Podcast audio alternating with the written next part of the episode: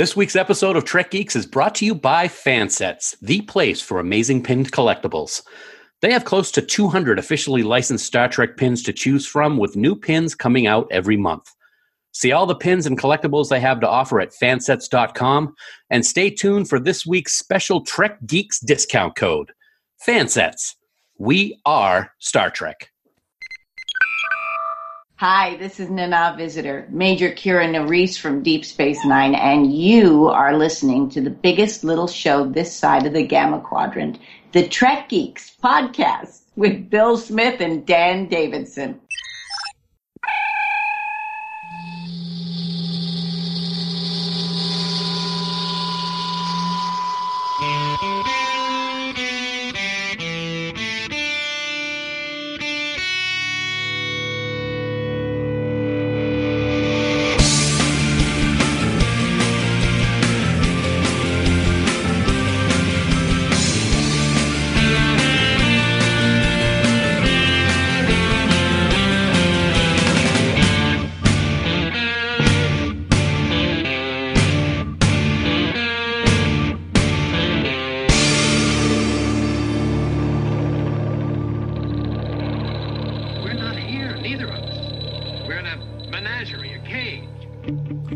Command, it's the biggest little show this side of the Alpha Quadrant and the flagship of the Trek Geeks Podcast Network. Greetings, everyone. Welcome to Trek Geeks.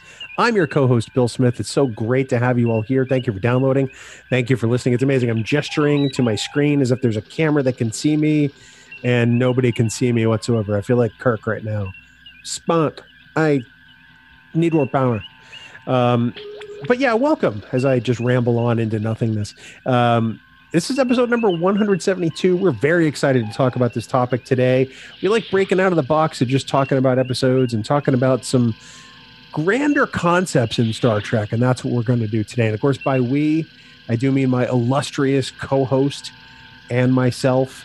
I can think of nobody I would rather have in that second seat other than about a dozen different people. But for now, the person occupying that chair is a relatively lukewarm body named Dan Davidson. Dan, welcome aboard, buddy. Thanks. Uh, good to have you here for now. It's good to be here for the time that I have remaining. I appreciate it very much. And so basically, you were calling me a nobody because I could see you gesturing like Captain Kirk, but yet you said nobody could see you. So Uh, I- your words, not mine.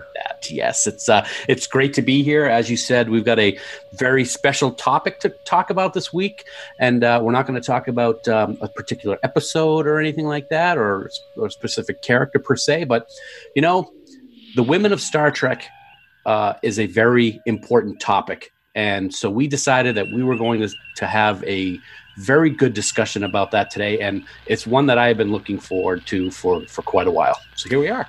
And I have a feeling this is going to be the first in a series of discussions about the women of Star Trek. We're going to talk today primarily about characters.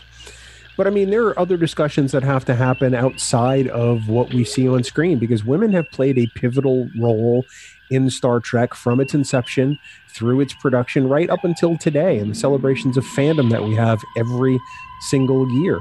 So we're going to kick it off today looking at some of the women we think are most important as characters in Star Trek. And I'm, I'm pretty excited about that, buddy. I'm very excited about it. You know, ever since the original series first aired, uh, there have been extremely strong women uh, in Star Trek, and it's gone all the way up through every series, every single movie, and now, of course, with Discovery, and it- just keeps getting better and better. And it's about time. I think that's something that we'll also be talking about as uh, as the discussion progresses. But like you said, later on we, can talk about people behind the camera. We can talk about writers. We can talk about authors of books. There's just so many other areas, like you said, besides in front of the camera, and it's a series of discussions that I I really can't wait to to do. It's it's it's really something I'm proud of.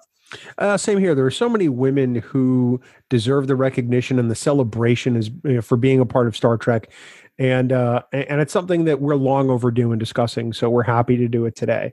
Dan, something else we're long overdue in talking about is how people can get in touch with us. Maybe they want to talk about some of the women they think made key contributions to Star Trek, or maybe they just want to tell us how old we are because we are. Um, how might they do that, sir? well, it's uh, it's very easy to do so. Just head right on over to trekgeeks.com slash contact, and there you'll find a variety of ways to get in touch with either Bill or myself.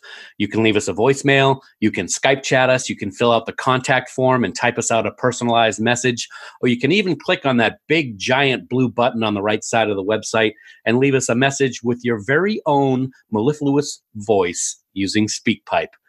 And don't forget, the place to be on Facebook these days is the Trek Geeks official Facebook group, Camp Khitomer. Bring your Trek talk, your Trek pics, and your Trek love over to the site and join over 1,300 other friends talking all things Trek and talking all things positive. Uh, don't forget, every Friday, it's the Friday Commute Celebration where Bill and I will do our week weekly, weekly. Well, you could. I'm it. weeping right now. Yeah, I know you are. Um, uh, lip sync, especially for our campers. to, to, join the group, just head right on over to facebook.com slash groups slash Camp Khitomer and be ready to be part of a truly wonderful social experience. As always, we want to thank our wonderful admins, Haley, Jackie, and Dan, for the amazing job they do running that camp. Uh, but please, please please remember that any comments or messages that you leave us in any of these places, people, we may take it, we may use it in a future episode. You have been warned. Back to you, Bill. And any comments you make may make Dan cry. Sorry, Dan. They're there. Okay.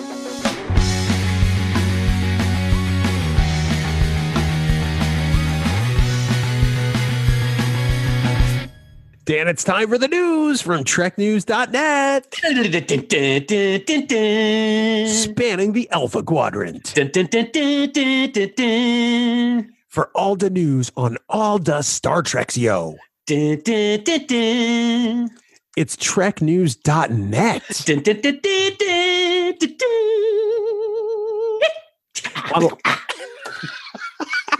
I didn't know you were going to pull a Michael ending. That's pretty awesome.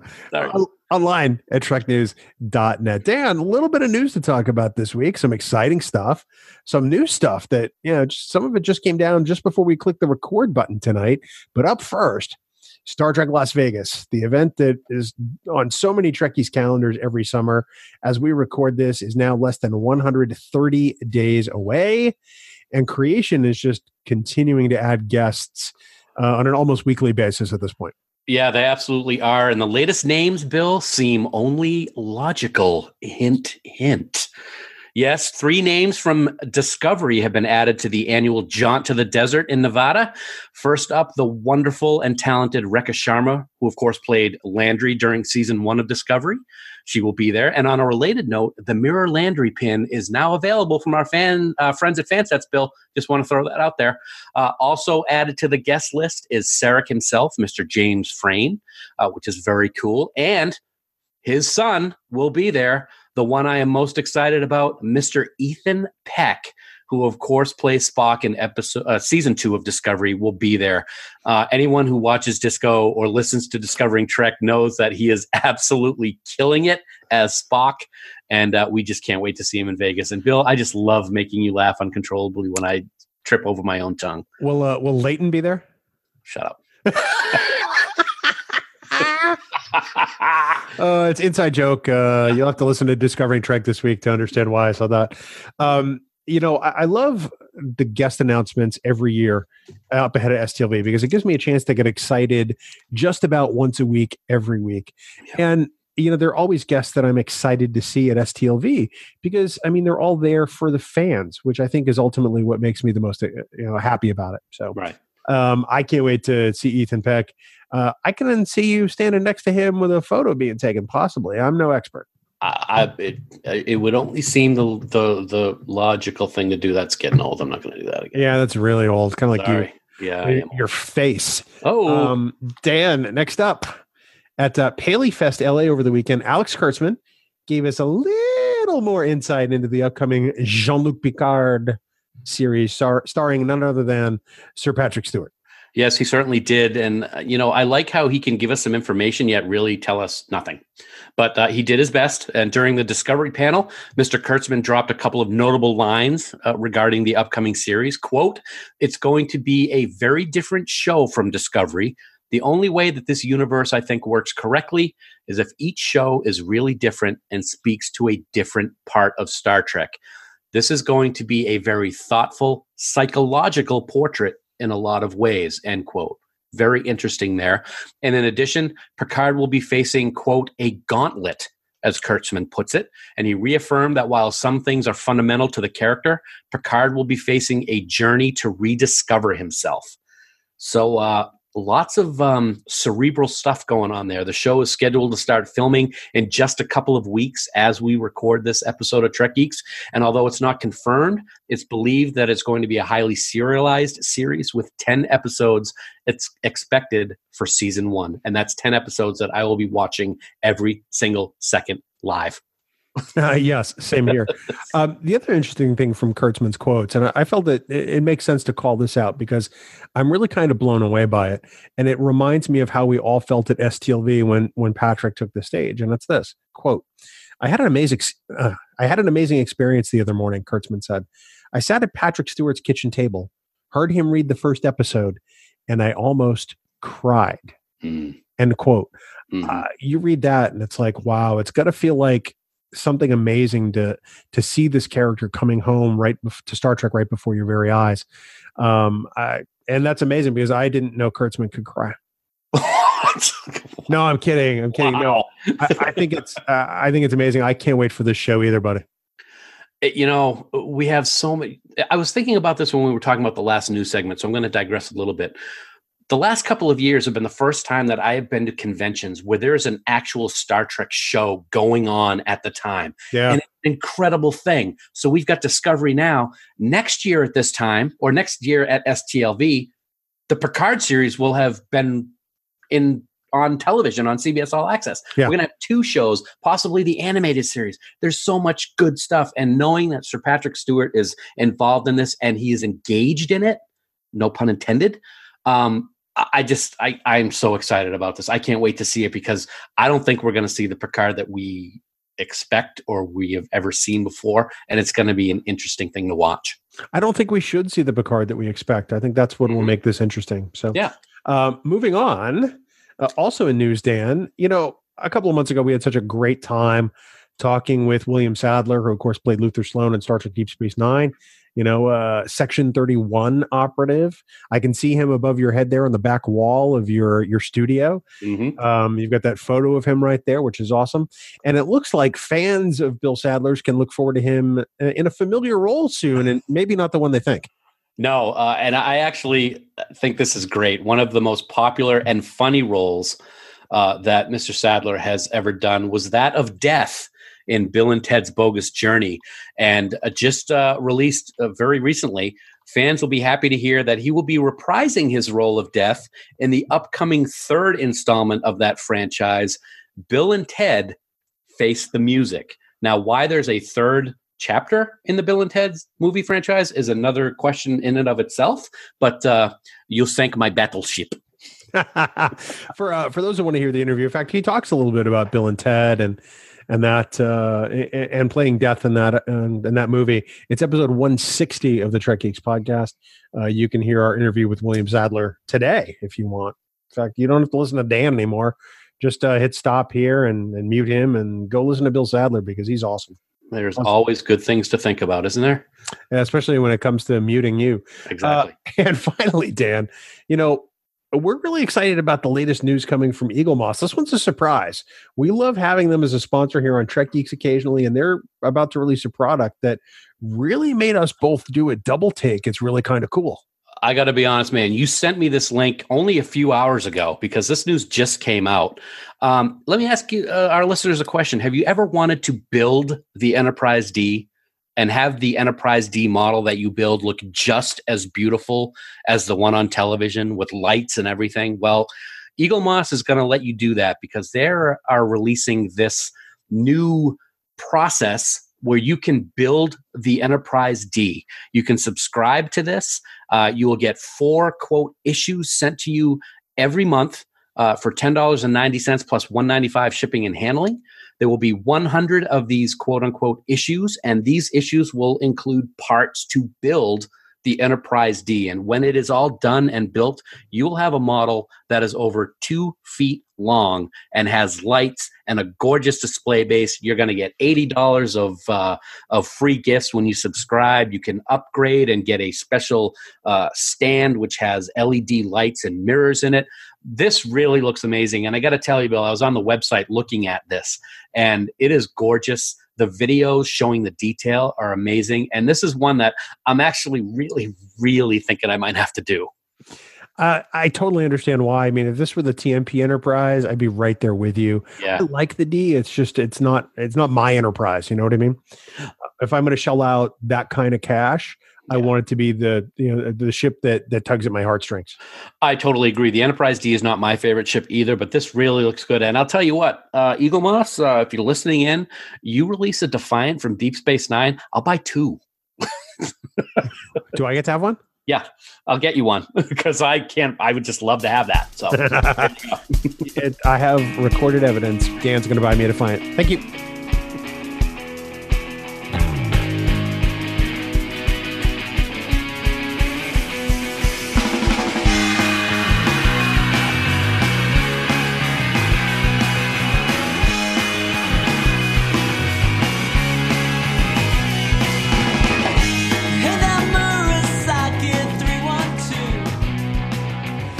Dan, moving on to our main topic this week, we're going to consider the women of Star Trek. And this is a topic that you and I have talked about doing for a long time. It's one that we're excited to do because, like we said at the top of the show, there are so many important contributions um, uh, all over Star Trek from all kinds of amazing women. And uh, today we're going to focus in on one particular aspect. Yeah, and I'll tell you what, trying to come up with who to talk about and why we want to talk about those particular characters is is or has been a very daunting challenge because there are so many to choose from. I mean, all of these characters that we've we've grown to love over the years have played such an integral part of each series that they've been in, and they've been real role models for young women all over the world. Um, and you know, not just young women, women of all ages, because of their strength and and and what they have contributed to the history of Trek and to the genre with their characters. So uh, it, it was kind of tough to come up with exactly who, but um, it's really something that I think we'll have a great time talking about. I think this is the kind of topic where if you ask us on any given day, the character or the uh, the woman who we bring up as as being the the the the impetus behind that character could change. At least I think that's true for me. I mean, today I might pick five or six, and a month from now there might be some differences in that list simply because um, th- there are so many amazing women in Star Trek.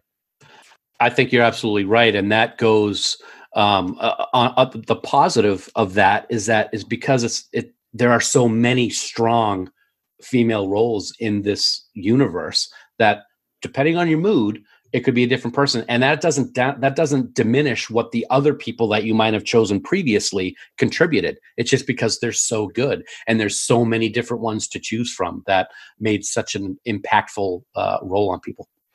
I, I agree with you entirely. It's interesting to see the progression of the female characters in Star Trek, starting from the original series and progressing through the various um, uh, sequels and spin-offs, I guess, for want of a different word. Mhm. Um, you know, in the original series, I mean, you had a series of women who were um, different in the sense what they had roles equal to men.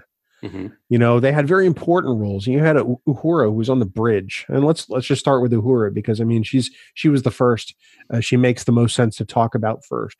Um, I think about Uhura, and I, I think about well, obviously the fact that Uhura was my first crush ever, but that's Mhm. that's only because she was just so amazing and was the best at what she did. And, you know, I think back to Mirror Mirror, right?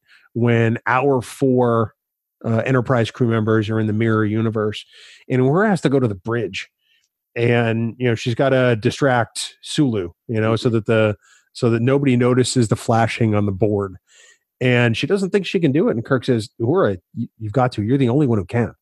You're the only one who can do it. and in that moment, it's like, wow, You know, Captain Kirk, I mean, he's the guy who, like, you know, always fights the Klingons and, you know, always, you know, saves the day. And in order to get this done, he needs Uhura to do this thing. And that puts an amazing amount of confidence and respect and credibility into that character. And that's one of the reasons why I love Uhura so much. We know she's the best at what she does. And there are moments like that where you get to see that that's exactly who the character is. Yeah, the other thing, the strength of the character is something that always stuck out to me in that very episode. She's she is frightened. She admits that she's frightened.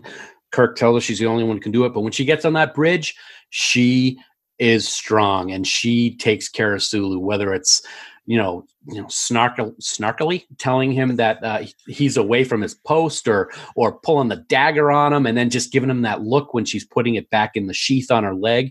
Very, very strong uh, uh, female lead, not just a role. She's the lead, the female yeah. lead in that series, and I think it really, it really was amazing. I want to go back a little bit further though, Bill. I want to yeah. talk about number one for just a second. Oh yeah, of course, in the cage and in the menagerie, we get to see Majel playing number one, and a lot of people over the years have really had a problem with the way that she is treated um, in the episode.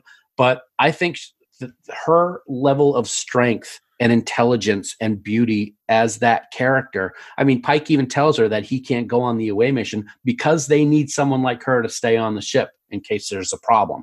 I mean, people have taken that as, oh, they just don't want the women to go on the away missions. I take it the exact opposite. They need somebody that if something happens, the smartest and brightest and best person is going to still be in charge on the Enterprise. And that, of course, is the first officer played by Majel. I've always loved that character, even though we only get to see her in that one slash two episodes. No, I, I, agree with you entirely. And this is a good point, you know, time to check point and say, look, we understand that there's rampant sexism mm-hmm. through the original series. You know, we understand what the 60s were. We're not excusing any of that. Instead, we're looking at the aspects of these characters to celebrate. Yes, there were times in the dialogue um, where we cringe Mm-hmm. Um, there are times in the dialogue where perhaps these characters weren't treated as well as they might be today.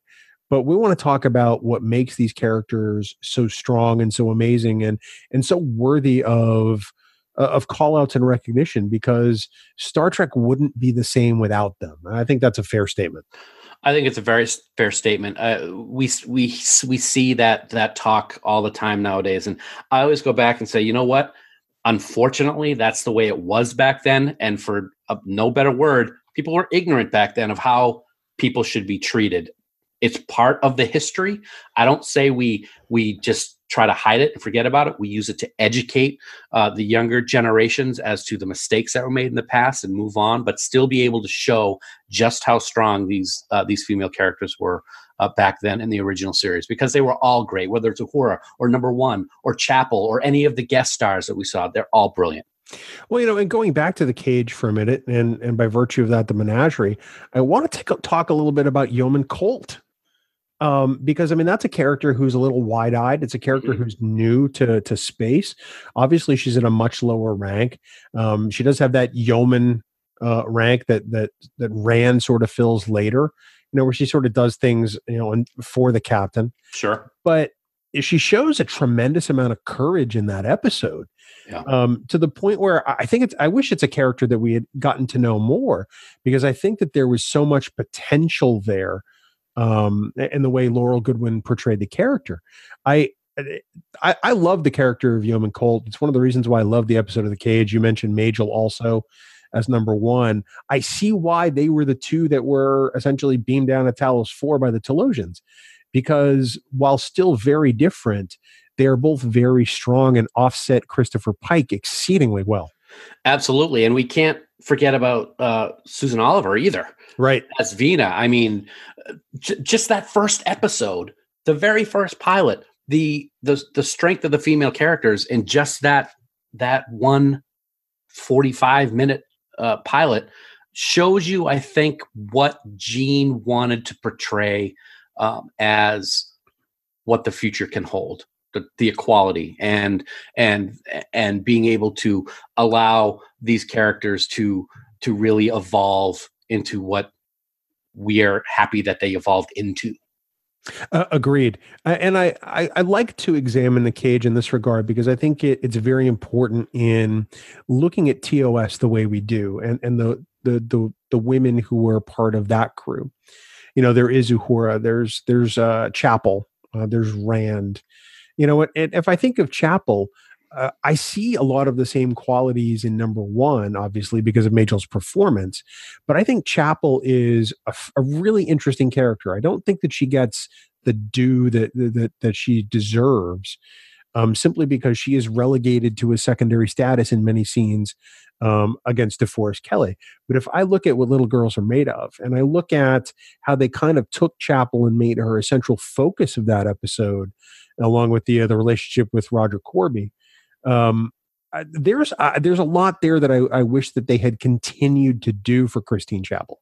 One of my favorite episodes of the original series is What a Little Girl's Made of. I just love her performance in that. I do like how in the motion picture she was uh, an, an, MD at that point. Mm-hmm. She had she had become a doctor. Um, it seems it, it's funny, isn't it, that um, every character that Majel played is one of the major female characters that we're going to talk about. and, and, I'm even talking as as something like the computer voice. Yeah, because that is something that has been in just about every iteration of Star Trek um, that we have ever seen, and it's it's Majel. Majel is immortal because of that. So she's always done a fantastic job. But yeah, the way that they handled um, Chapel in What a Little Girl's Made of made me long for more chapel stories and we we really never got anything else other than her like you said just being a secondary figure in sick bay or something like that or being the one that loved spock and was never going to be able to have him yeah and that, that's an aspect of of chapel's character that i appreciate but i think that uh, there were times where that became too much the focus of Chapel because she is so much more than that. You know, she kind of fawns over Spock in the beginning of Amok Time, bringing him soup and then Spock freaks out and throws the soup against the wall, and you know, uh, it just it a lot of that seems very stereotypical um, to to the 1960s and the portrayal of the dynamics between men and women to me. But um, I, I, have to say, I'm a huge Christine Chapel fan, and I always have been. Um, that's I think largely because, like you said, I'm just such a huge Majel fan. Um, and you brought up the computer. I think that's an interesting point because I hadn't considered that character Mm-hmm. But truly, it is a character. I mean, they made the conscious decision to make it a woman's voice as opposed to a man's voice. And I, I think that's kind of brilliant in hindsight because I think it adds some much needed diversity to the voices you hear. I mean, much of the action in Star Trek is carried forth by men, whether it's Kirk or Spock or McCoy or Scotty or Sulu or Chekov. And when they talk to the computer, it's an authoritative voice, mm-hmm. voice that pretty much tells them what's going on. It's the voice of reason, it's the voice of science. And although it sounds a little 50s robotic, um, it, it, it plays a very central element to the show. And I'm really glad you brought that up. I look at the computer voice in the original series as the maternal part of the show. Um, I've always kind of had that and and you could see the difference in what that feeling was when they had the um, stop at a, a star base and they had a change to the computer voice. Hmm. And it was more of that sultry, stereotypical female voice from back in the 60s. And it just didn't work. Of course, they worked that into the story to be that way. But yeah, I I love the fact that um, that uh, Majel's computer voice carried along all through TNG, part of Deep Space Nine. I just I thought that was a great uh, tribute to Majel as well. That's tomorrow is yesterday, right? Yes, with uh, Colonel Shaun, Geoffrey, Christopher. Yes, nice job. I can't believe I pulled that one out. That's I can't believe that either. I, that would, I guess that's never going to be in Geek the Stump. I'm screwed.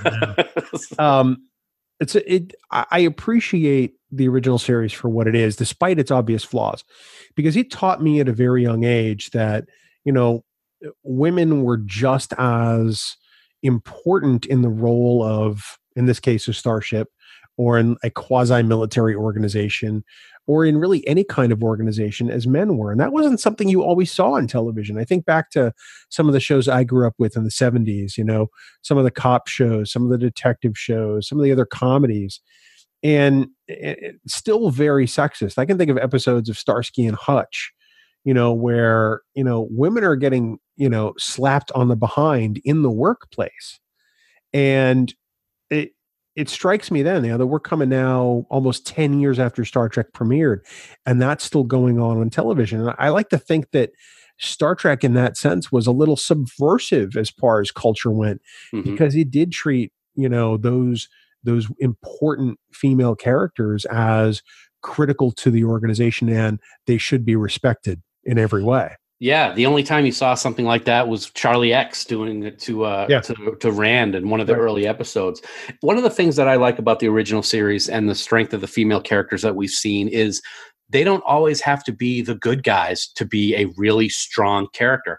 Look at uh, Janice Lester. Now, Janice had some issues, obviously, but she was a strong, quote unquote, villain for that final episode of TOS, regardless of whether you like the episode or agree with what they were talking about mm. with female captains, this, that, and the other thing. But look at Deela or look at Elaan of Troyius. I mean, that's a very strong character um, that we saw back in the original series, played by a female, held as, held their own with with Kirk and Spock and and so forth. And I think that's another um, positive thing that we saw uh, way back then when that wasn't the norm. Or uh, Areel Shaw in um, the court martial. Right. You know, she plays the attorney that has to prosecute Kirk, mm-hmm. and uh, I mean that that's a that's a pretty heavy load. You know, he's he's the the captain of, of one of the you know the twelve vessels out there exploring the galaxy, and she's got to potentially bring him to justice, and that's that's a daunting task. Uh, so um, I can appreciate that one too, just as a guest star.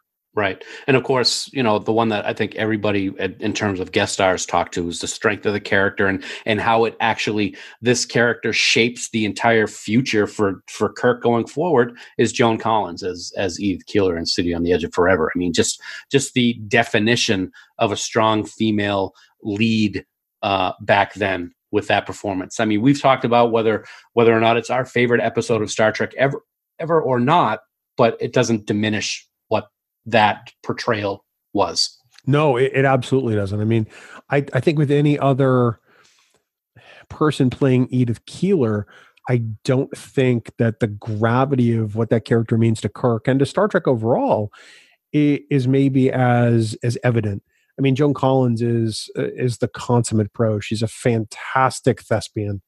Um, yeah. She she's amazing. I mean, that's why. I mean, she was so successful in Dynasty, playing you know uh, uh, playing the evil character because she was great at at that particular right. role. But mm-hmm. she's literally great in everything she's in. Um, so the only other person I think that could maybe possibly have played Edith Keeler was Elizabeth Taylor, but that's just me top, talking off the top. Uh, that's pie in the sky. Yeah, no, no, no. um, so uh, moving forward a little bit, I want to talk a little bit about some next gen characters.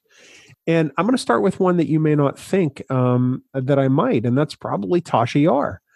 Um, I think Tasha Yar is very mold breaking in many ways. Um, in the original series, it seemed like the women there were mostly uh, had caregiving roles to some extent. Yeoman Rand was responsible for taking care of Captain Kirk, and Nurse Chapel was responsible for taking care of patients. And some people say that Uhura essentially answered the phone um, which I understand the criticism, even if I don't necessarily agree with it. But you know, you come forward to the next generation and Tasha Yar, a character who I think was just horribly underused and not written very well throughout the first season of Next Gen. And there is there the the basis of an incredibly strong character and one that is very different than anything we've seen before in Star Trek at that point we really have to think of what TNG would have been like if there had not been the issues between Denise and and the and the show, and she stayed on. Of course, we saw her come back um, in yesterday's Enterprise, which I know you love, and and all good things. And of course, she came back as a Romulan later on, but it just was never the same. Um, it, it was. It's funny. I I, I kind of remember sitting up and kind of looking at the TV different when she challenged Picard and she was yelling at him pretty much talking about how when she was raised on whatever planet it was with the rape games and everything. You didn't see that before in Star Trek, where a character was so confident in, her, in herself that she would raise her voice to her commanding officer. Kind of first time we saw that, and I was like, "Whoa, who's this person?" Uh, Turkana four, I believe it was. Uh, wow, that's two tonight, man. I know, I know. It's I should play the lottery. This is amazing. I've never done this before. Um, And that's the episode where Riker's given the power of the Q and she's put in the penalty box, right? I, I believe so. Yeah. Um, she shows such amazing, um, not really fragility, but s- some real um, vulnerability there um, in front of Picard. You know, part of that lashing out at him is because she is scared, and that's a character that's not used to being scared. Right. I mean, she's the security chief of the Enterprise D. She's the one who's supposed to lead the way.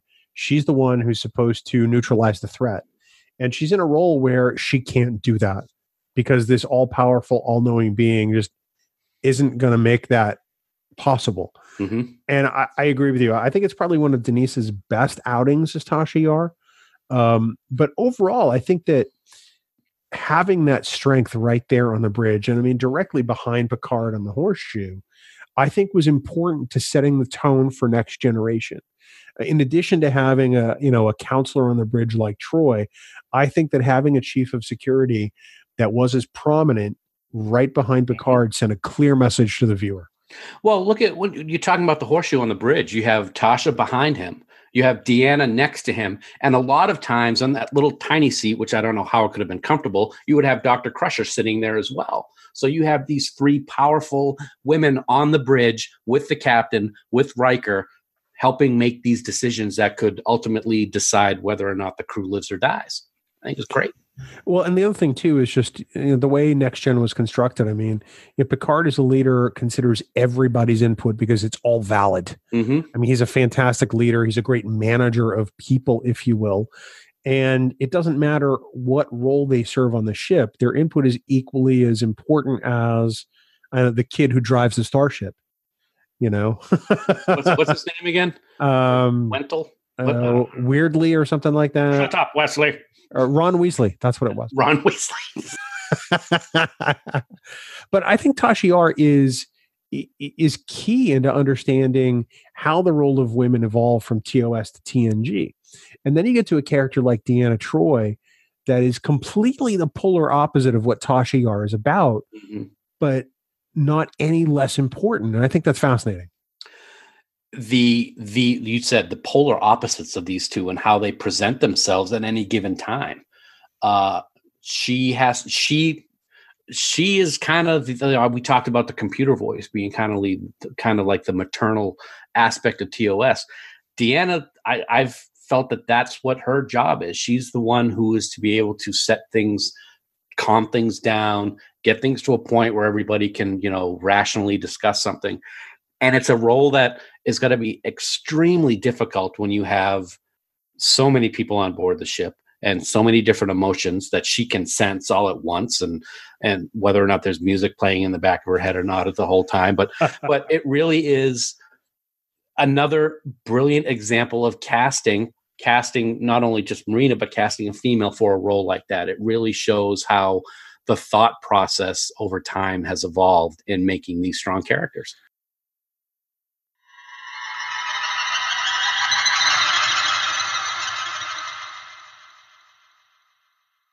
So here, Bill, here we are, as we normally would at this point. We've got some big news from our friends at Fansets, and as a matter of fact, it is so big that just you and I cannot do it by ourselves. So, with that being said, I am very happy, I am very honored, and very proud to bring here to this very podcast of Trek Geeks the one and only Lou Halbeth from Fansets. Lou, welcome back to Trek Geeks, man, because we got some big Fansets news to talk about tonight.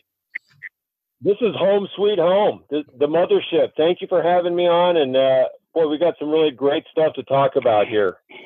We really do. It's um we look forward every year to the big set you guys do um and dr- and release it at uh, Star Trek Las Vegas every year. And um it, it's really become a you know a talking point for you know all of fandom and it's for Star Trek. People look forward to this release every year. Dan and I get excited about it every year. I mean um you know I can see Dan's hanging on his wall right behind his head right there. Um you know it's it, it, your your product now is becoming the stuff of legend at convention time and this week you guys are are cluing us into what this year's special set is going to be and it's exciting Well, we're excited to to use uh, our you guys as our our medium to get to the fans. Uh, Trek Geeks is is our is our podcast, and John and I every week it's uh it's our journey to babble to listen to you guys uh, babble, uh, and, and we we really enjoy it, and and you guys represent such a positive spin of of what Star Trek can be to, to the fandom.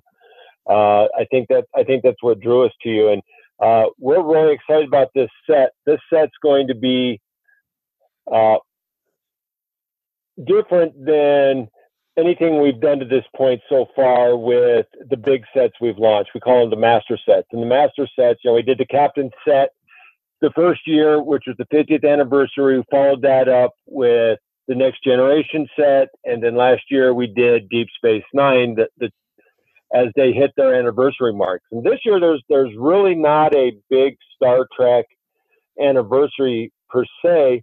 So what we're going to launch this year at STLV, and this is going to be an ongoing series. It's not just a one and done.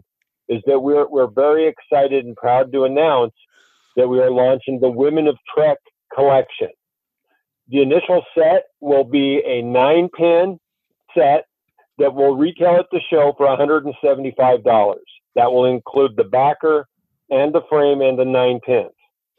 Uh, and tonight we're gonna we're gonna talk about the nine characters that we're gonna bring out, and we're gonna have a show special pin that will be available at the show uh, that'll be oversized. Now these the first nine pins are going to be approximately the size of our ship pins.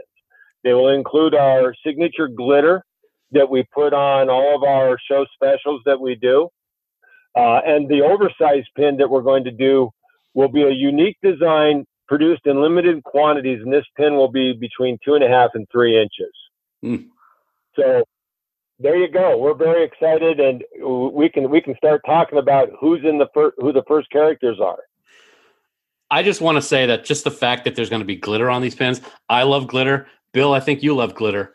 So lay it on us, man, because we've seen okay. some preliminary information of what uh, what this is going to be like, and I got to tell you, I'm I'm probably more excited about this one than I have been in other ones because they are going to be phenomenal. So, what do we got for these first nine pins? Excellent. Well, as you as you guys know, th- this is a a series that uh, a franchise that has had so many strong female characters in in science fiction and and what they bring to the fans that they can take to their real lives that there's just no way we could do nine pins and be done with it.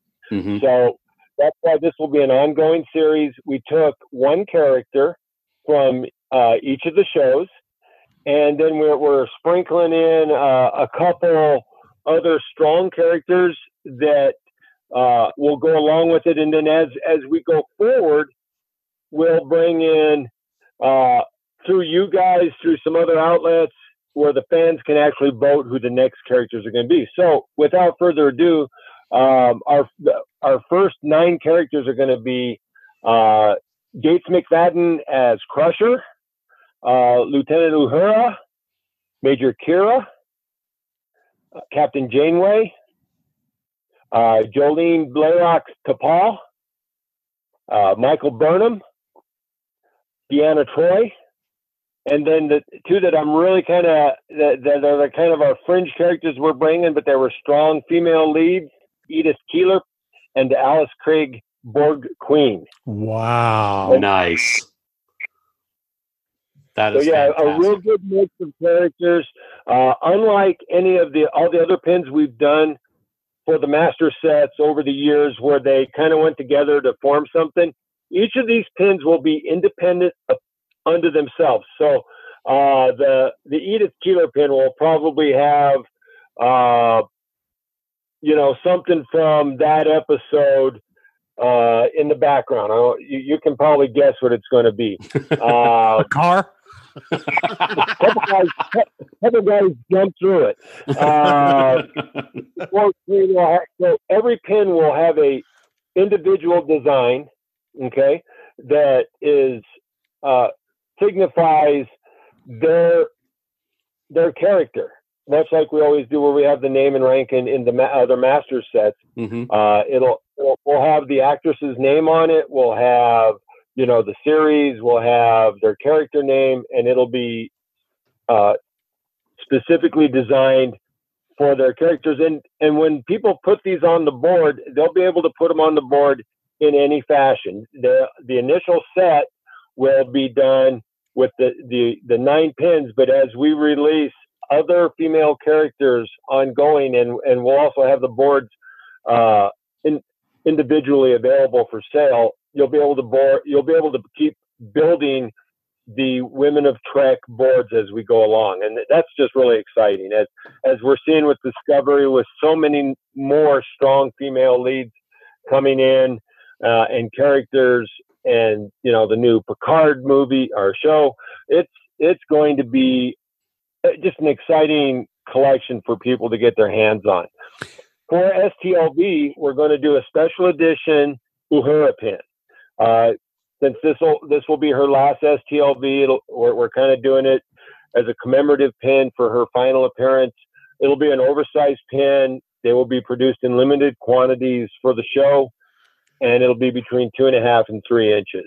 Wow, that, that's pretty amazing. So, looking at the list of of characters you've selected for this initial run of nine, um, uh, th- th- this is an amazing list of just such strong women in Star Trek. But I mean, all of the women in Star Trek are amazing and strong.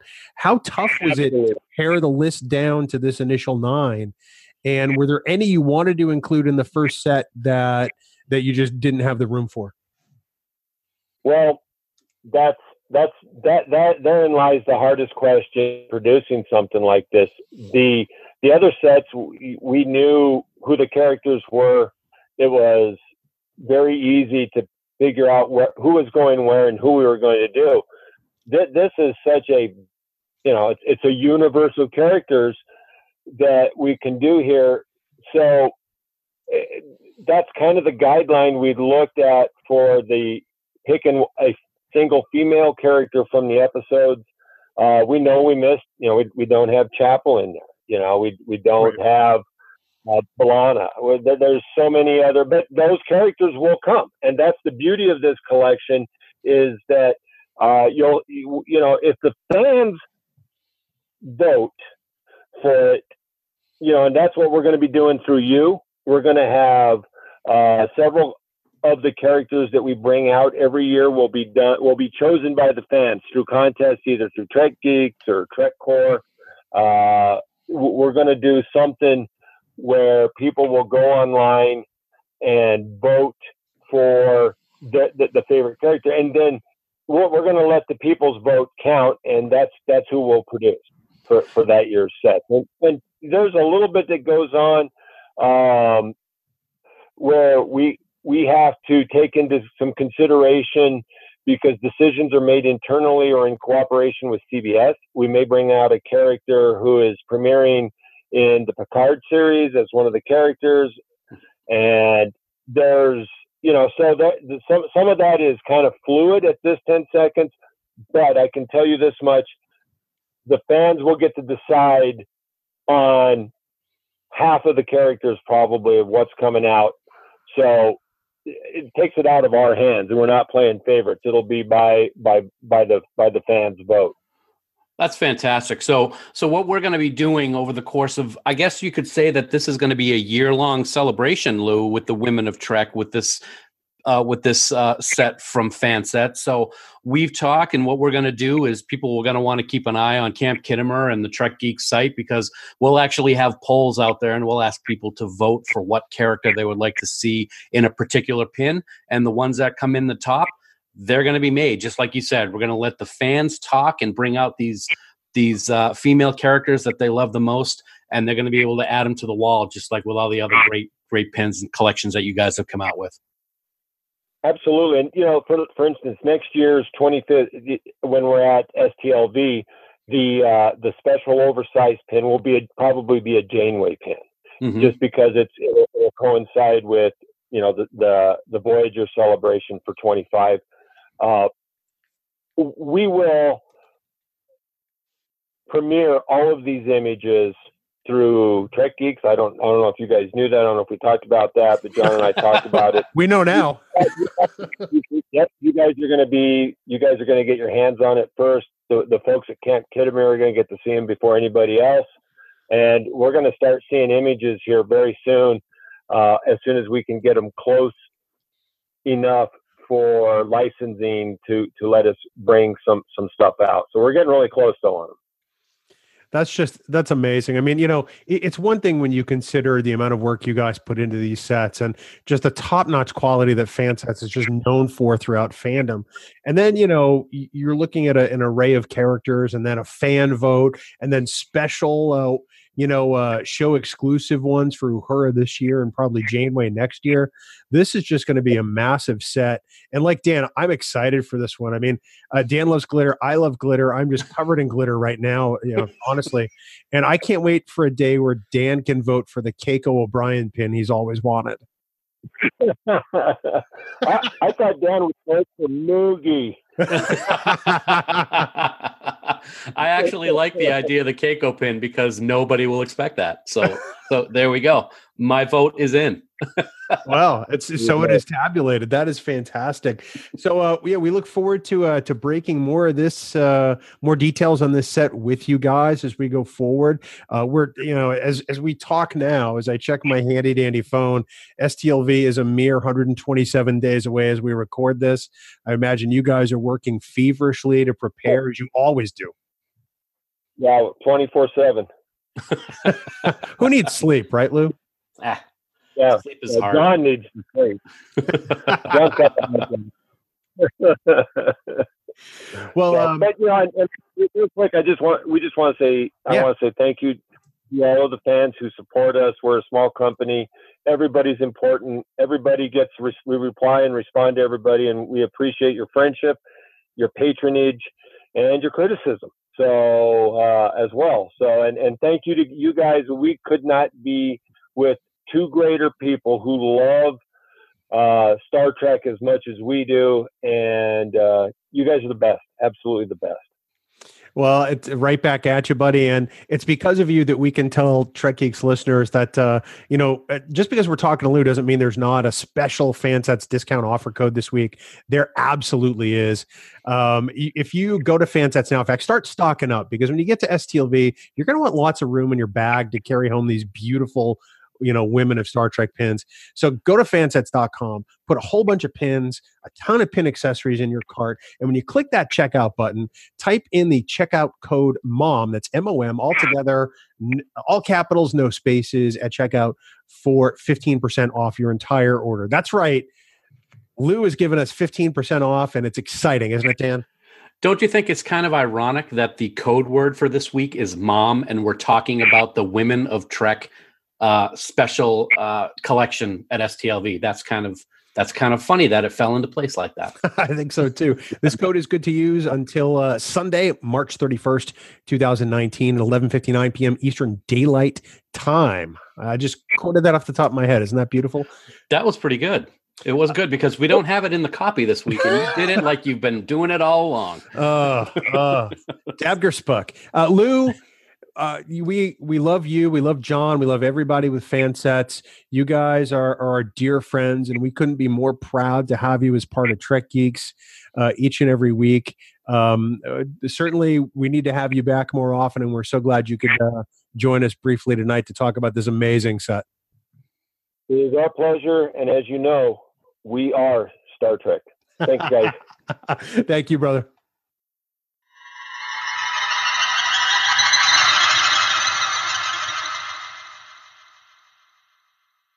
Speaking of thought processes over time, I'm actually going to admit to a change of heart with a particular character that in the past I have not enjoyed at all. And it's taken 30 plus years. okay. But I think I've developed the right appreciation. And that character is Dr. Pulaski. Um, I've been down on Pulaski before because I just thought she was a cheap clone of Bones. And in rewatching season two of Next Gen, I appreciate what they really try to do with the character. I love Diana Muldaur every time she's in Star Trek. And I, I think that it was an interesting contrast to Beverly Crusher in season one, um, and Beverly Crusher when she came back in seasons three through seven. Uh, I think Pulaski was a great foil for Picard. I think that Pulaski was an incredible voice of reason. I think Pulaski was an amazing doctor. Um, and I, I've got to say, I'm finally in the eye kind of like Pulaski Club. I, I have to say it. I think that as far as strong women go, um, I have to put Pulaski in that category. That's very interesting to me. I have not come around like you have yet. But then again, I haven't watched a lot of season two recently. I've always thought that Pulaski was put in there just to be a pain in the ass, to be perfectly honest with you, mm. and to be blunt.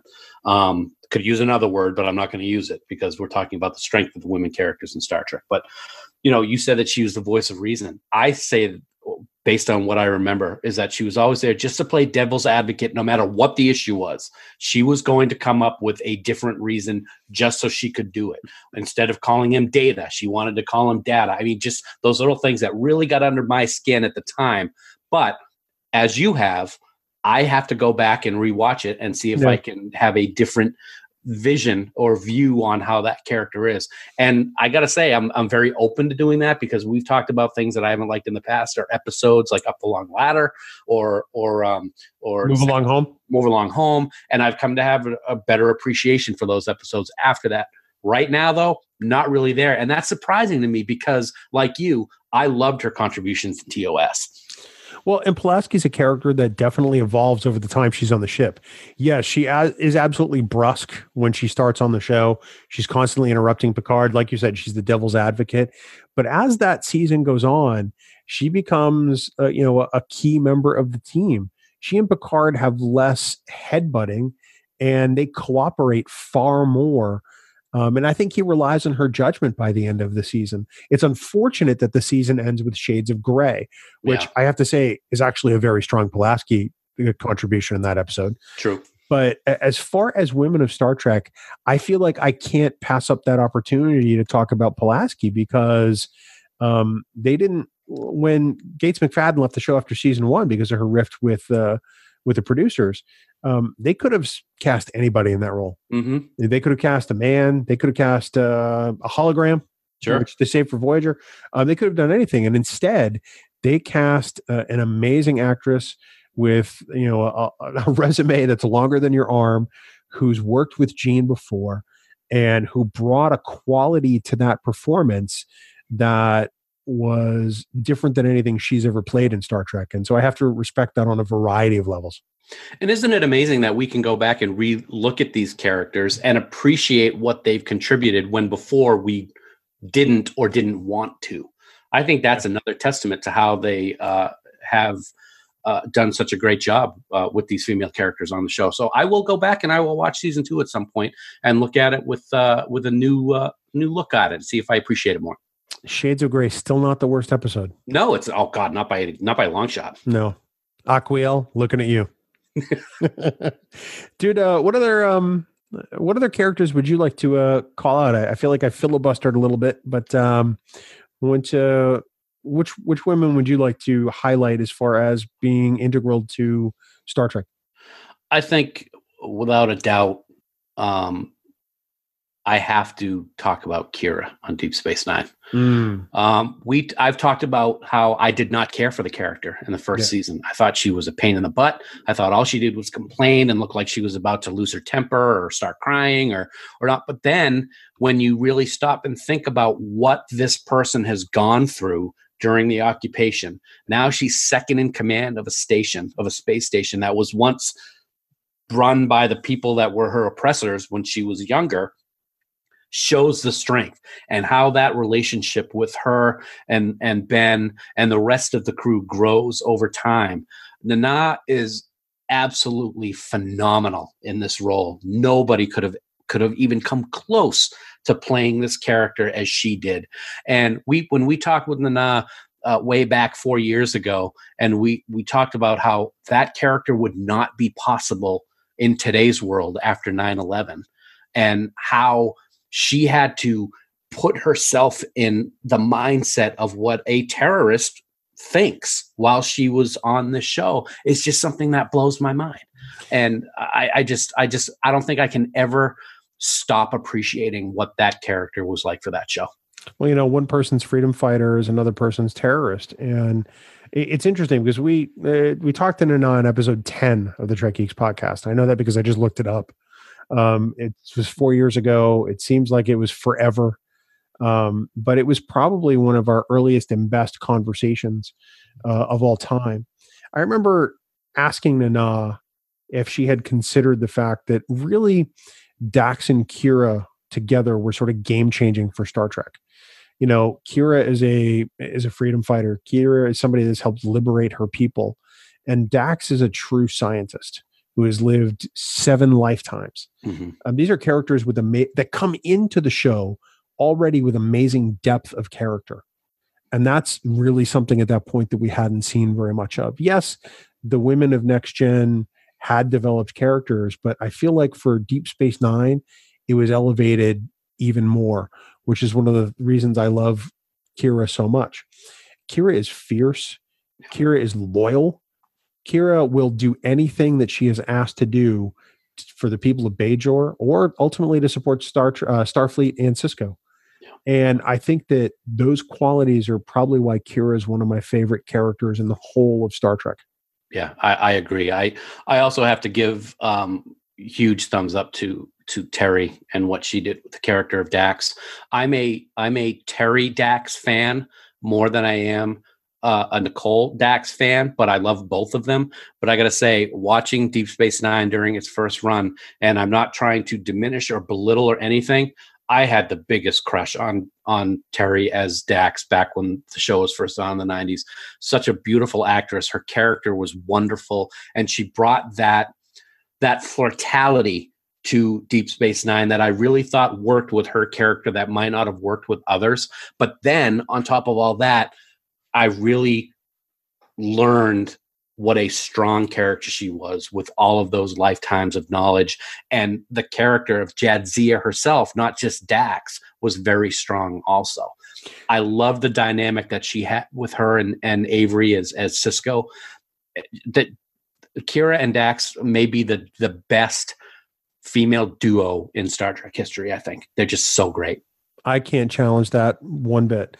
Uh, I agree with you. I, think that one of the things that that I appreciate the most about Dax is the wisdom. It's like we talked about the seven lifetimes, but I mean, it's one thing to have all that information in your brain. It's another thing to be able to take it and mold it into advice to give to other people and to use it and to use it judiciously. And that's something that the Dax character does exceedingly well. You know, it's got to be a daunting task for a 28 year old woman, which is how old Dax is when she reaches Deep Space 9 mm-hmm. to have all those lifetimes in her head. Right. And to have all these memories, to have all these experiences. And I'm sure some of them compete with one another. I'm sure some of the wisdom is um, uh, conflicts at times. Yes. But to be able to use it the way she does to counsel Sisko and everybody else on board the station, I think really is what sets Jadzia apart um, from so many other female characters. She has this she has this ability to see the world for what it is, and to see people for who they are, and that's I think two of Dax's strongest qualities. One of the things this is kind of silly, but one of the things I love most about Dax is her nickname. Sisko calls her old man. I just have always thought that that was the the best thing about that relationship with the two of them and they were both cool with it. They were both fine with it. You know, it's like the first time he says it to her, he has this huge smile on his face because that's what he used to call Curzon. But it it really is it really is an amazingly strong character that we see grow with the time that we have her on the station and it's, and it's unfortunate the way things went so that she was she wasn't there for the for the rest of the series but it, it's any any Dax episode, chances are I'm going to sit and just watch the whole thing because it's yeah. just it's just so it's well written, it's well acted, it's a strong female um, lead, and just more kudos to to the character development on on that show. Well, you know, it's funny because I think Old Man was originally intended to be ironic, mm. um, because she's not an Yeah. old man, Mhm. but I think it perfectly typifies the role she plays Right. uh, to Benjamin Sisko um, with that wisdom. exactly. And I, I think Terry turns in a performance that is great across all six seasons. Six seasons that she's in. God, say that ten times fast. No, no, really. No, I'm Oh. kidding. six seasons, six seasons, six seasons, six seasons. So I'm going to surprise you about something else now. Okay. Uh, I'm going to say I've I've I surprised you before Pulaski. That was a big turnabout for me. I've got another one. Okay. Um, I'm going to say that I've become a fan of Kathryn Janeway. I've I've always been a fan of Kathryn Janeway. We we joke a lot about Voyager and, and we always have our little digs, but I think that's that's not to to um, diminish the characters and the growth of these characters and what the what the show is like. We've always you know put little digs in because the writers would write a great story and then they'd have to wrap it up in five minutes and the ending usually sucked. But that's only for a few seasons. Um, it's not for all of them. There's some amazing stories, but I'll tell you what, uh, Kate is is the badassest of captains. When you really Yeah. think about it, you put up her, you put her up against Picard, or or or Archer. Oh, come on, No I mean, contest. it's no contest at all. And and yeah, I, I've always been a fan uh, of of Janeway's. To be honest with you, Janeway is under such incredible pressure and stress those first few seasons of Voyager Mhm. because you know she's made a decision that has stranded two crews on the other side of of the galaxy. right? You know and and that weighs on her and you don't really see in every episode how it weighs on her but there are times where i have to give the writers credit here it's like you said we we dump on the writers a lot for voyager but there are times where you see how it takes its toll on janeway and yet she still has to keep going forward Yeah. because if they don't go forward they don't get home and if they don't get home it's because she didn't get them there and i think that that's that's key to understanding everything about Janeway. Once I got that, you know, as I'm going through and actually trying to complete Voyager for the very first time, I'm just past the halfway point of season four now. And I get why Janeway is some people's captain. I really do now Yeah. because I think she's a tremendous leader.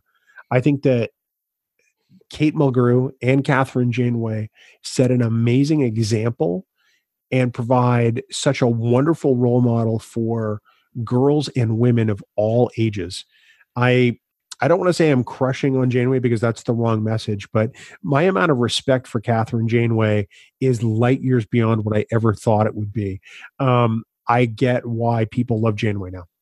for years, my wife and my two kids have said without change that Voyager is their favorite Star Trek series. Hmm. And I think the one of the main reasons for that is because of what Kate Mulgrew brings to that role. She's she's she feels guilt for what happens. She has to act like the the again, we're back to the the mother aspect of it. She has Yep. to act like the mother for the two crews, but at the same time, she still has to be captain. So, in, in addition to the guilt of stranding him out there and the determination to get him home, she has to be the one to to battle those instincts of of helping and and comfort and and and being a, a maternal figure which also can include discipline or or education but at the same time she's their superior officer and she has to act like the captain when she might not always want to and Well- does a great job of that And there are times where she doesn't want to. Okay. So, admittedly, I don't remember all of the Voyager episode titles the way I remember other shows because,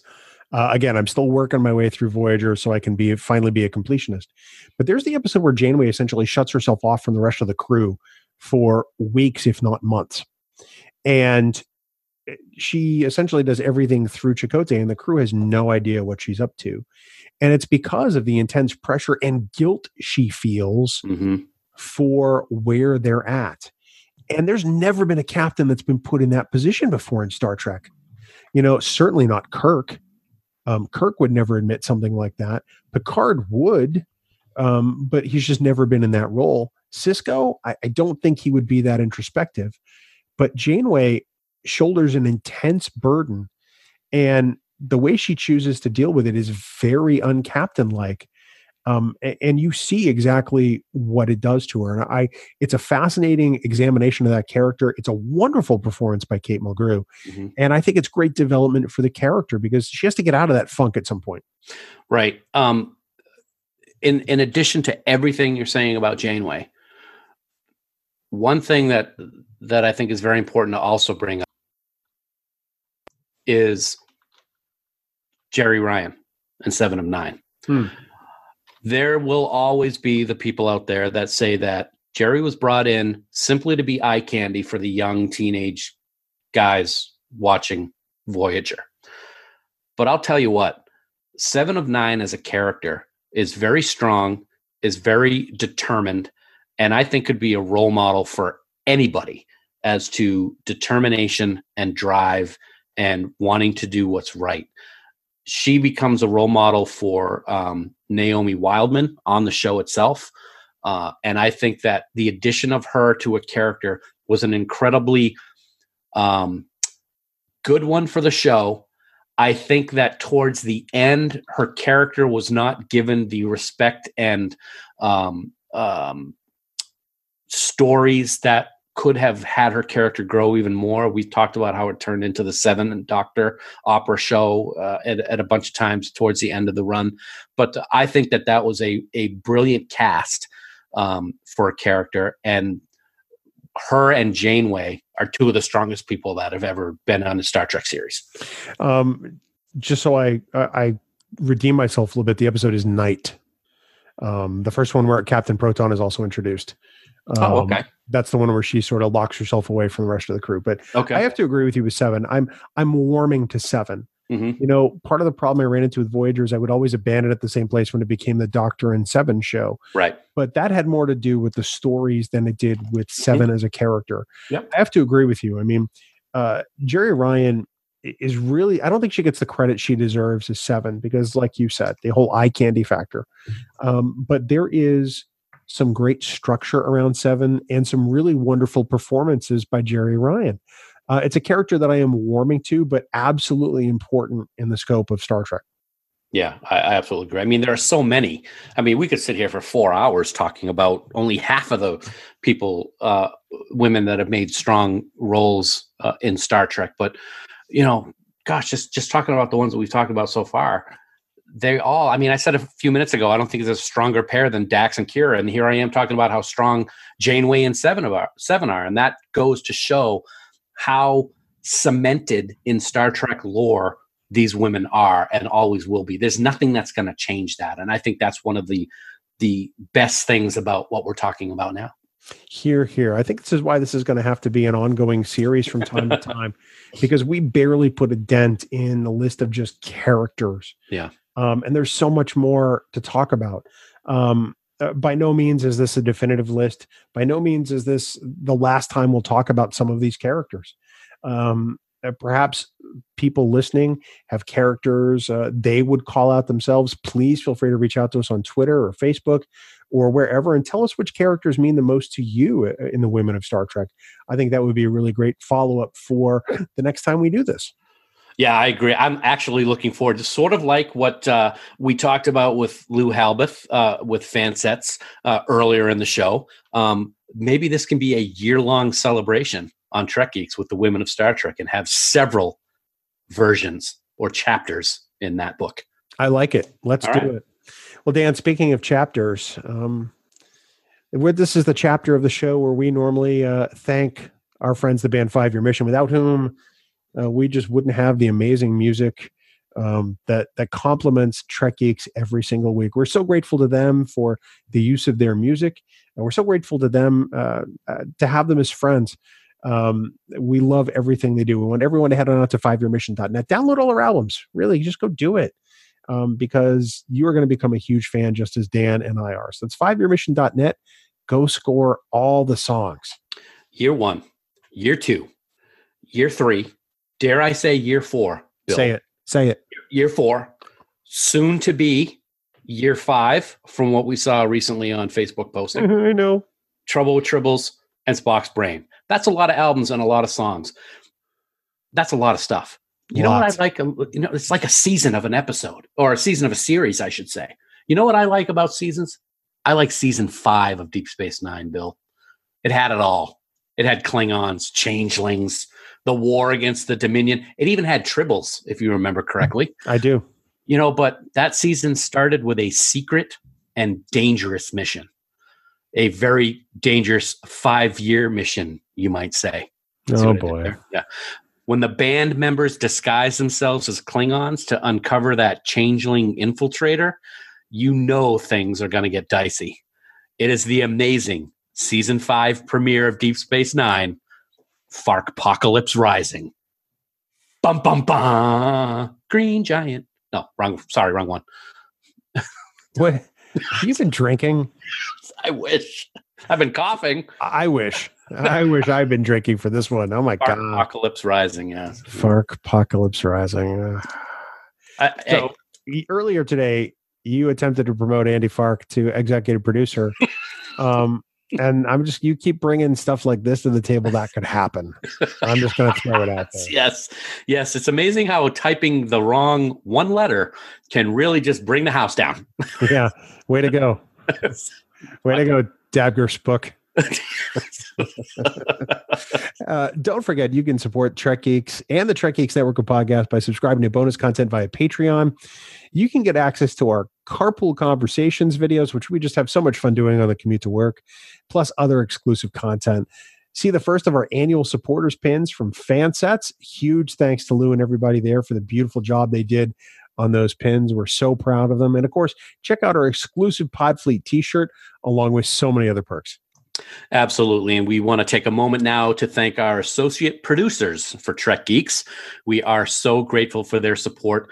And those folks include Adam Sanders, Brandon Everidge, Heather Sohn, John Krikorian, Peter Craig, Rick Tatro, Trey Womack, Shane Murray, Sean Lint. The list just keeps growing, Bill. It really does. Tim Robertson, Tim Serdar, Vikram Bhatt, Greg Rozier, and the one, the only, Andy Fark.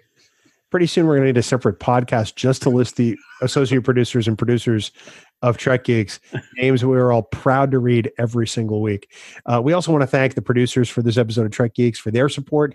They are Ken Tripp, Casey Shafsky, Charlie Mulvey, Chris Tribuzio, Craig Ewing, Eric Extreme, Jackie and Chris Hackney, Leonel Marchand, Matt McGonigal, Mike Bovia, Harry Michelson, Norman Lau, Patrick Escudero, Sean O'Halloran, and of course, the lovely and talented Scott Vashon.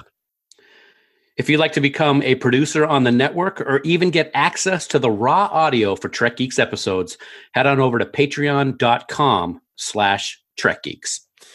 Next week, buddy, our discussion is not going to focus on an episode. It's not going to focus on a character. It won't even focus on a series, but yet it's a topic that, especially now at this moment in time, encompasses all of Star Trek, and it's one that is really needed.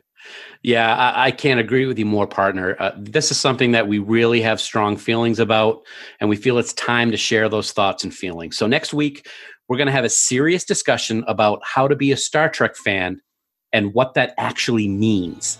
It should be very interesting, my friend, and it'll happen right here next week on Trek Geeks, the flagship of the Trek Geeks Podcast Network. Looking forward to this one. It's another discussion that's long overdue. That's how to be a Star Trek fan next week on Trek Geeks. Of course, Dan, for more great Star Trek discussion, we want everyone to check out the Tricorder Transmissions. They are online at the tricordertransmissions.com. And of course, for all the news on all the Star Treks, yo, please visit our great friends at treknews.net. For now, this has been episode number 172 of the Trek Geeks podcast. We do hope you all live long and prosper. We're in orbit around Gamma Coconut 2, right? Uh, that's Gamma Coconut 2, sir. Oh, yeah, yeah, yes, yes. A, a- a slip the tongue. I've got the heart, and I got the Remy. Is that? It's, he, he just. I'm done. Shut up. Music for Trek Geeks is provided by Five Year Mission. They are writing one song for each episode of the original series. Download their music at fiveyearmission.net. Trek Geeks, a Star Trek podcast, is a production of Coconut Media Works, executive producer Bill Smith. For even more Star Trek discussion, check out Discovering Trek, a Star Trek Discovery companion, available on Apple Podcasts, Spotify, and discoveringtrek.com.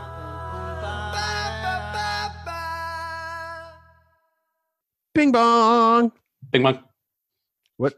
Bing bong. What? I'm, I'm, I'm, testing out my American Express talking, talking guy. Federal Express, Federal Express, whatever, American Express, I don't know. which some people may not know is what FedEx actually stands for. That's that's true because it's changed over time. See, look at that. We are also we are entertainment, but we are also education. Thanks We're for adding- joining us, listeners. We're adding value. You're adding value. Uh, some might say that's the first time ever. Well, I know I don't add anything. I'm just you know whatever. It was wow. I threw. I actually just threw myself in front of a speeding bus. I And know you pushed me out of the way and said, "No, I'm getting in front of the bus, Mister." I saved you, I, and I'm I'm glad to do it because I just care about you that much. Oh my God, you're making me ill. This is such crap. All right. so anyway, hey, Gronk retired. Uh, I'm okay with it. You know, I am too, but it's sad. it's nine years. The guy has has played his his butt off. Yeah. Um, he's been hurt Yeah. significantly the past couple of years. Mhm. Um, he's got three three rings. I don't know. They got I don't know. They got eight, ten. I don't, I don't even know. But Uh, he's got a hundred rings, and uh, he's he's earned it. You know, I I would love to retire at twenty. I would have loved to have retired at twenty nine because I'm a lot older than that now. Yes, that would have been good. I would have loved if you retired that uh, long ago too, because then we wouldn't have to commute all the time. Oh my God, we're old enough to be Rob Gronkowski's father. Yeah, that was me fainting. Dan just passed out. That's yeah, that is a little scary when you think about it. Oh my, he's 29. He's a baby. He actually looks a little like you, Bill. Hmm. it's my chiseled features. Contained under all this fat. That's I'm gonna cough. Uh, oh, I'm sorry, I didn't hit mute fast enough.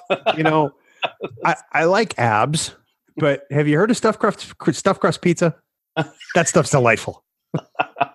Jeez. Oh my goodness gracious. My wife actually saw that on a shirt online, and I said I need that shirt Do you have, for the for the gym. speaking of shirts, may I say your selection for the flight out to Vegas this year is pretty damn cool, my friend. That's actually my wife's selection. So Mhm. last year, um, she and well, Abby, uh, our dog, gets me a gift for Christmas every year, and she gets Kelly a, a gift too. It's amazing because she doesn't even have opposable thumbs. I, I know. She can use Amazon. She's the most talented dog ever. She is. And last year, um, uh, Kelly and Abby got me the shirt of uh, it looks like the Beatles Abbey Road cover, except Right. it's Kirk, Spock, um, McCoy, and Scotty. Uh, and I wore that to STLV uh, uh, Mhm. for on the plane and for day one last year. And so I told my wife that we're starting a new tradition, and this year she has to buy me a, a shirt for the plane. And so she said, "Okay." So Mhm. she went on to uh, Amazon.com/slash Star Trek and found a shirt and she bought it and she surprised me with it. So I have no idea what she's ordered until I see it Yeah. hands. And it's almost uh, it looks like an 80s arcade game with the uh, like yeah, it looks like fighting Klingons. looks like Galaga. I was just gonna say it looks like Galaga, Yep. um, and it's fantastic. I can't wait to uh, wear that shirt on the plane. It's gonna be awesome. You're going to look pretty styling because I'm not sure what I'll be wearing. Oh, what am I kidding? It's going to be Discovering Trek or a Trek Geek shirt. That's all you ever bring to us, that's all I have in my. Uh, okay. I was in my closet the other day and I have like 16 golf shirts. All but two are Discovering Trek or Trek Geeks. I, I like to change it up because I, I wear more than that to work. I usually wear Yeah. plain golf shirts. Like you know, today you might think this was one of my Trek Geeks one, but it's not. It's actually one of my plain Right. Uh, golf shirts because I pretty much wear golf shirts all the time. Um, but I I was going through my closet the other day and realized I have more Trek Geeks logo items just for repping the podcast than I do just about anything else. I just rethought that really quick. I actually have five non Trek Geek shirts. I have two Disney, a Patriots, and two American flag Oh, yeah. uh, statues from Washington D.C. type ones that I always get compliments on those. Don't you have a Red Sox one too? Not anymore. Oh, okay. Yeah, Yeah. got a little bit too tight. Stuffed crust pizza. God, it's amazing. I don't even like Pizza Hut pizza. Though, I, say. I'm not. I'm not a. You know. Okay, this is going to shock you and probably a lot of people. Yeah. I'm not a pizza person. I don't like pizza that much. Really? Maybe, maybe two slices whenever we have pizza. It's I'm just this. I just I don't know. I don't know if it's because it's so much bread or anything like that. I'm just I've never been a huge pizza person. Lately, we eat cauliflower crust pizza, which you wouldn't think would be good, but man, it's delicious. Nice. Um, it it, it all has a little bit of a hint of cauliflower flavor, but um, you know, if we want pizza, we toss a couple of those in the oven. We have a little bit of extra cheese, and it's it's I gotta say, it's light. Um, you know, it's not really heavy, so you don't have all that bread in your in Yeah. your system, and it's a it's pretty fantastic. I'm looking forward to doing some on the grilled this year with uh with with a pizza stone. I think that'll be pretty awesome. Cauliflower is like the rage right now. Cauliflower's in everything. You get cauliflower rice, cauliflower fries. We actually like to do something where we take a cauliflower and we actually microwave it in water for a little while and then it comes out. And then we have this special mixture of mayonnaise and mustard that we like paint the whole thing on. And then we dump a whole thing of shredded cheese on it and cook it a little bit more. We call it brain. Brain and brain. What is brain? Exactly. That's what because that because when you when you slice into it when it's all soft, it looks like a brain. So we have That's brain for dinner every once in a while. The Trek Geek Cooking Show coming to your computer in 2022. nice. Little mixology, little food. I like it. I actually think we could kill that. I think that would be awesome. I'm I'm up for that. The, Neelix cookbook has got nothing on us. Please. Neelix isn't even fat. Show me a show me a thin chef that knows his food. He's not happy. Right. So yeah, exactly. I like Imagine what- with this. Imagine what two fat Trek geeks could do. Oh God. On triple D. Diners, drive-ins, and Dan Davidson. That's four D's. Oh, Guy Fieri's not bright. Okay. I might point out he's he's a guy who cooks. He's not a mathematician. He's not. He doesn't work for NASA. True. True that. yes. So is Guy Fieri going to make an appearance in Vegas this year? Uh, it's always a possibility. Or I should say, faux Guy Fieri before guy? people think Guy Or, uh, Foyeri. Guy, yeah, Guy Fieri. Yeah, Um, it, it is a possibility. I always, uh, I always keep him close uh, to me in case he needs to make an appearance. So yeah, we'll see. well, all right. I got other things I'm worrying about for cosplay this year, baby. Mhm. Yeah, you do. Uh, my job that day really is just to hold all your stuff and Right. to take pictures for you. I, I know what my role is. Speaking of which, hold on one second. Danish just stepped away. I He's a decided to make a well. This is something that all the listeners would like to. I decided to make a special poster for autographs, and it came in today. That, oh, that's nice. that is the uh, that awesome image of Discovery season two that TrekCore came out with. I decided to make that a poster so I can have some of the folks autograph it at STLV. So I'm pretty happy. That'll be fantastic. hmm I wish you'd heard what I said about you when your headphones were off. I'm sure it was lovely. I will hear it in uh, just a few hours' time. Um, maybe, maybe. All right, you ready to do this? You got it, buddy. Let's go.